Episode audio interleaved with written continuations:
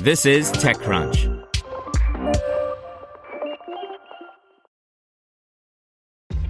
This episode is brought to you by ShipStation.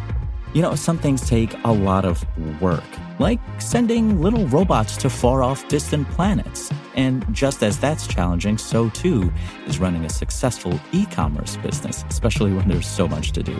So I want to introduce you all to ShipStation.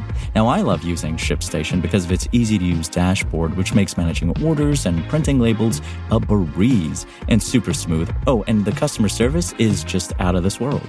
It's exactly what you need to help grow your business. Sign up for your free 60-day trial at shipstation.com slash technews. That's shipstation.com slash technews. You're listening to the Daily Crunch. The Information will launch Ticker, a tech news app that costs $29 per year. By Anthony Ha.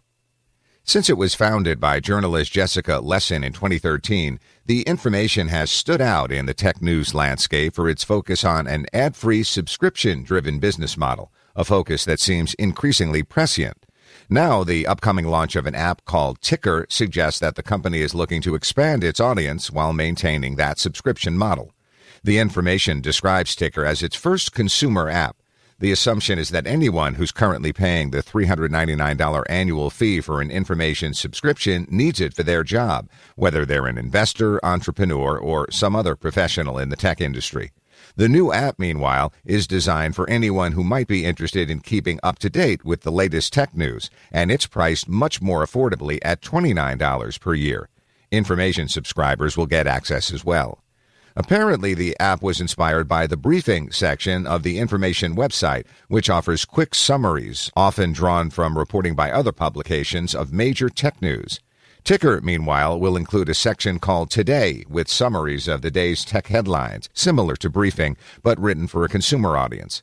It will also include a calendar highlighting upcoming IPOs, conferences, and other events that readers might want to know about. Not included, the information's full articles and original reporting. More and more, we've been hearing from readers who don't have a business reason to follow tech but are finding it more and more central to their lives, Lessin said in a statement.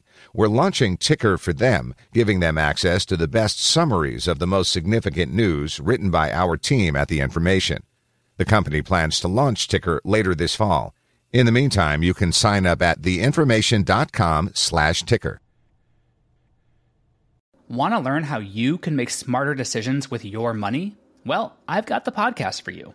I'm Sean Pyles, and I host NerdWallet's Smart Money Podcast. Our show features our team of nerds, personal finance experts in credit cards, banking, investing, and more.